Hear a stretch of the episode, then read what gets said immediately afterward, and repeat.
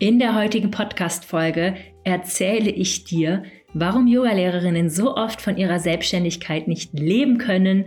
Aber ich erzähle dir nicht nur das, ich erkläre dir auch, wie man es besser und anders machen kann. Und ich hoffe, dass diese Podcast-Folge super spannend für dich ist und hilfreich für dich ist und wünsche dir nun ganz viel Freude beim Reinhören. The struggle is real. Warum können Yogalehrerinnen eigentlich so oft von ihrem Job nicht leben? Das fragst du dich vielleicht, weil Yogalehrerinnen sind ja in den allermeisten Fällen wirklich tippitoppi ausgebildet. Und Yoga wird ja auch so viel nachgefragt. Also woran liegt's denn eigentlich? Und ja, ich muss da ein bisschen weiter aus, ausholen, denn das ist ein Problem, was nicht nur dich und deine drei bekannten Yoga-Lehrerinnen betrifft, sondern einfach ganz, ganz viele und mich tatsächlich am Anfang von meiner Yoga-Selbstständigkeit auch.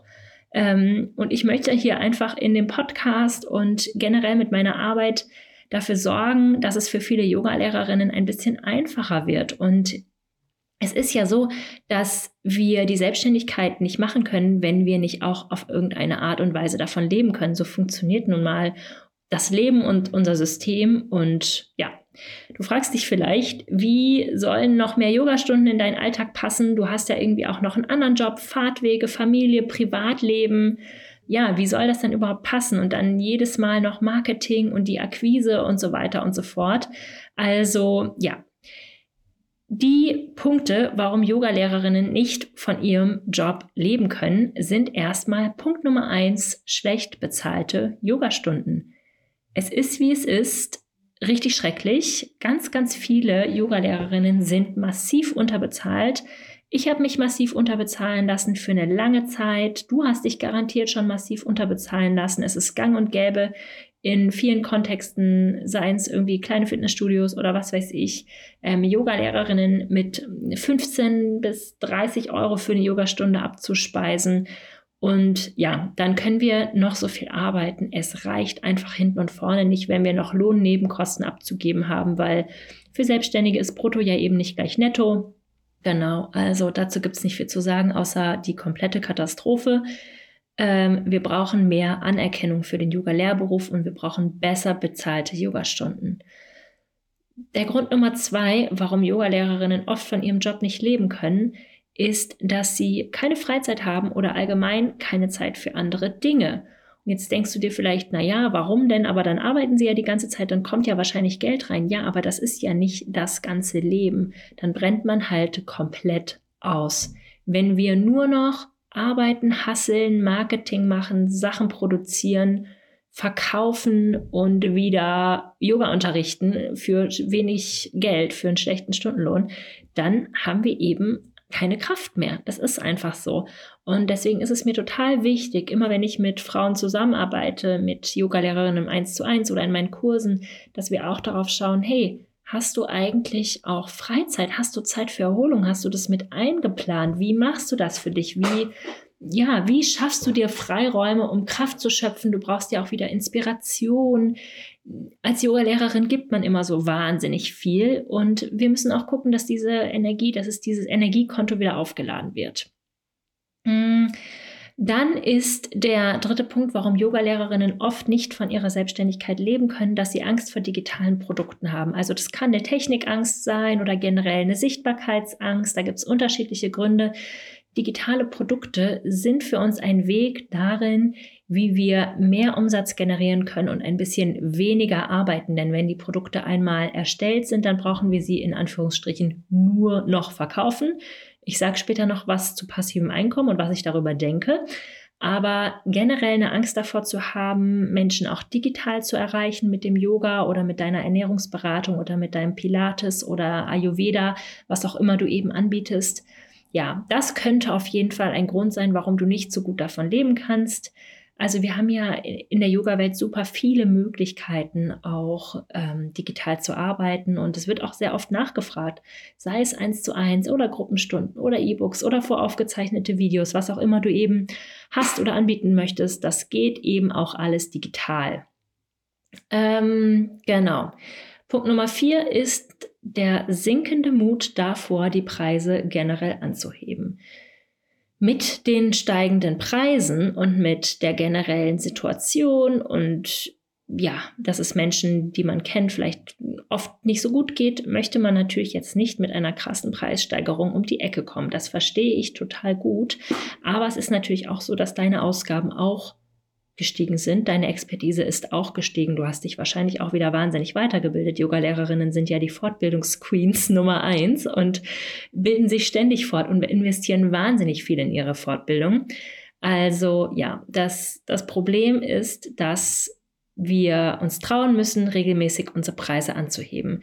Sei es im Business-Kontext, wenn wir jetzt für ein Unternehmen arbeiten oder auch für unsere regulären Yoga-Stunden, für unsere digitalen Produkte. Ähm, genau, also man muss einfach regelmäßig, gewöhnt die Leute lieber dran, regelmäßig mal eure Preise ein bisschen anzuheben. Das ist total normal.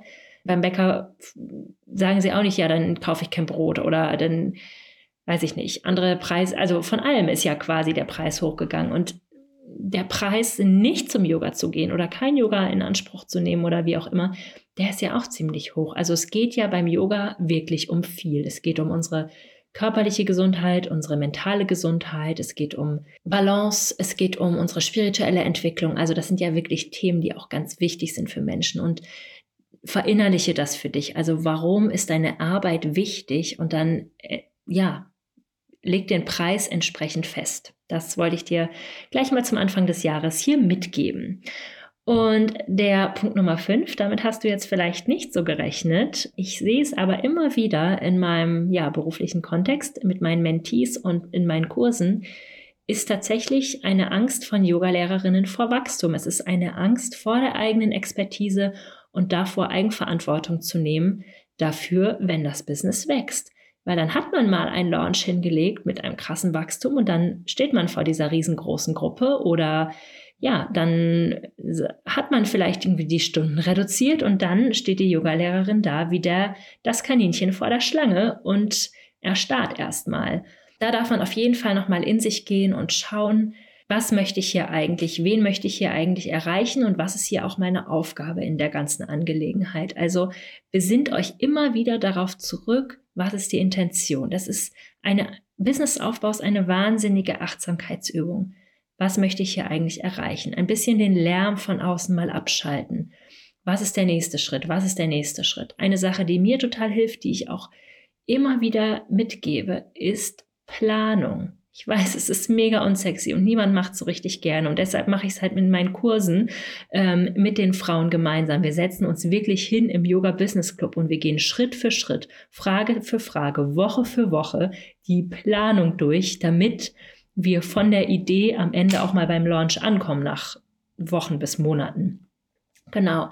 Also wenn du merkst, dein Business wächst und irgendwie du hast, ja, du hast das Gefühl, oh, das ist alles zu viel, das ist irgendwie, ja, ich habe Angst davor, ob ich das alles schaffe, dann setz dich hin und überleg dir, was soll dieses Quartal erreicht werden, was möchtest du machen, was möchtest du schaffen und dann teilst dir ein in Monate, in Wochen, weil wir den großen Berg natürlich nicht auf einmal erklimmen, sondern Schritt für Schritt. Aber wir müssen uns diese Schritte vorher überlegen. Wir können uns nicht Woche für Woche überlegen, worauf habe ich heute Lust oder was steht heute an, weil dann kommen wir in so einen Zyklus von, oh Gott, oh Gott, oh Gott, Deadline, Abgabe, äh, ich muss noch ein Newsletter schreiben anstatt dass wir das vorher geplant haben und eben dann wissen, okay, nächste Woche geht das raus, äh, nächsten Monat äh, muss mein Freebie fertig sein, nächste Woche muss die Yoga-Klassenplanung fertig sein für den Monat danach oder ähm, ich muss schon mal wieder jetzt hier den ersten Newsletter rausschicken für Retreat, was in drei Monaten stattfindet und so weiter und so fort. Also ein bisschen langfristig denken und ein bisschen mitplanen und einen schön ordentlich geführten digitalen Kalender. Das kann ich wirklich allen Yogalehrerinnen nur an die Hand geben. Ich weiß, Planung ist nicht so angenehm für das kreative Gehirn, aber Planung und Struktur ermöglichen eben auch, dass die Dinge, die wir uns so kreativ überlegt haben, dann auch ihren Weg ins Leben finden. Also es ist es auf jeden Fall wert. Wenn du merkst, dass du da auf jeden Fall bei Unterstützung brauchst, dass dein Kopf nur so übersprudelt vor 1000 Ideen, dann trag dich auf jeden Fall gern in die Warteliste für den Yoga Business Club ein. Startet Ende Februar und ich werde dich durchziehen durch die Umsetzung von deiner Planung. Wir machen was zu Online-Marketing, der Entwicklung von digitalen Produkten, ganz viel zum Thema Verkaufen, wie du digitale Produkte verkaufst, generell Angebote verkaufst. Natürlich verkaufen die Yogalehrerinnen im Yoga Business Club nicht nur digitale Produkte, sondern auch ihre normalen Yoga-Angebote. Also keine Sorge, es geht nicht darum, ein, ein komplettes Online-Business zu haben, sondern es geht darum, unterstützend ein digitales Produkt zu haben. Denn wie wir ja schon festgestellt haben, ist das eine gute Möglichkeit, ein bisschen mehr Umsatz und ein bisschen weniger Arbeit zu haben. Also, wir haben ja nur begrenzte Kapazitäten, Yoga zu unterrichten. Irgendwann ist der Tag und die Woche voll und wir können das Volumen nicht mehr steigern. So geht es vielen Yogalehrerinnen. Und die Optionen sind dann entweder größere Räume oder größere Gruppen oder Preise anzuheben. Aber auch diese Optionen sind halt irgendwann ausgeschöpft und wir sind wieder beim gleichen Dilemma.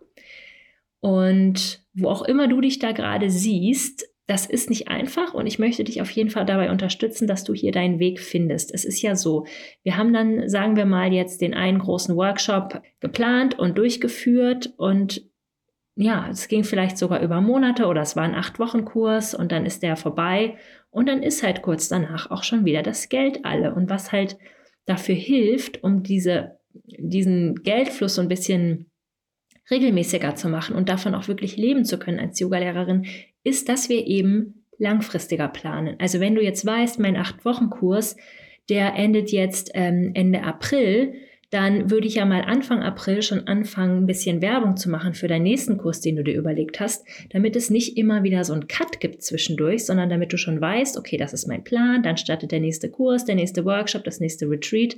Ich mache rechtzeitig Werbung dafür, damit das Ganze so ein bisschen in Fluss kommt. Also es funktioniert nicht, dass man immer diese abgehackten Blöcke hat von ich erstelle ein Angebot, ich verkaufe ein Angebot, ich führe es durch, dann ist eine Pause und dann fange ich wieder von vorne an, sondern diese ganzen Prozesse dahinter, Durchführung und Marketing, das muss ich so ein bisschen abwechseln. Das fließt alles ineinander. Ich will da jetzt nicht komplett ins Detail gehen, das übersteigt auch ein bisschen die Kapazitäten von diesem Podcast, aber ich hoffe, du verstehst, was ich meine.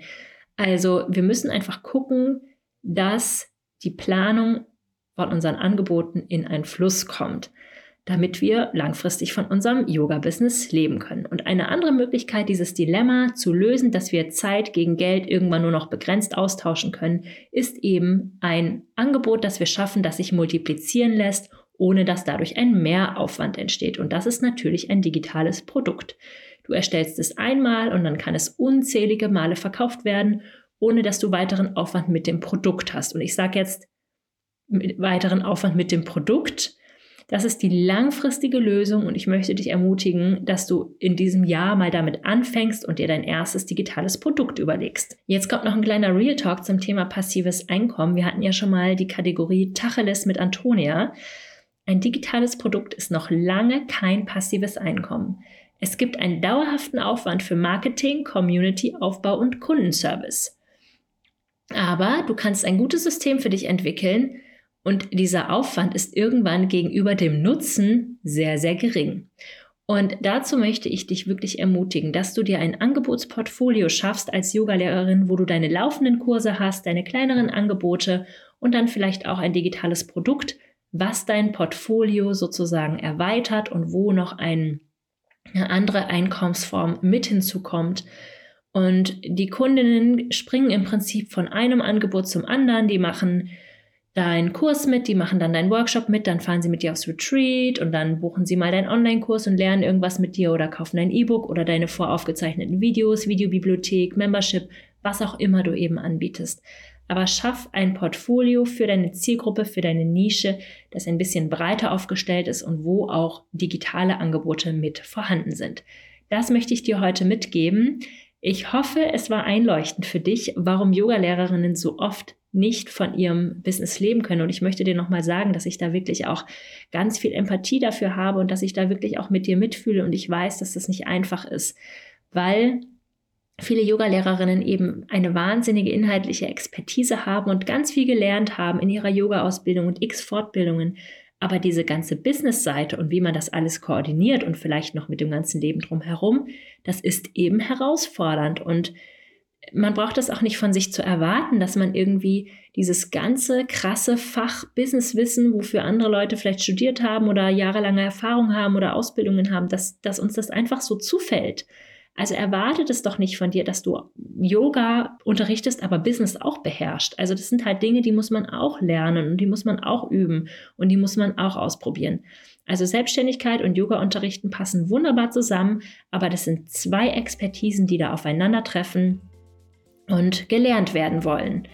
Genau, und ich weiß, dass du die Expertise im Yoga-Unterrichten absolut hast und ich bin hier für dich, um dir die Business-Seite noch beizubringen und für dich da zu sein, damit du deinen Traumjob machen kannst, damit du dein Licht in die Welt bringen kannst, dein Yoga in die Welt bringen kannst. Genau das, was du dir schon immer gewünscht hast zu machen. Ich hoffe, dass ich dich auf diesem Weg unterstützen kann und wünsche dir bis zur nächsten Woche einen Happy Yoga Business Aufbau. Deine Antonia.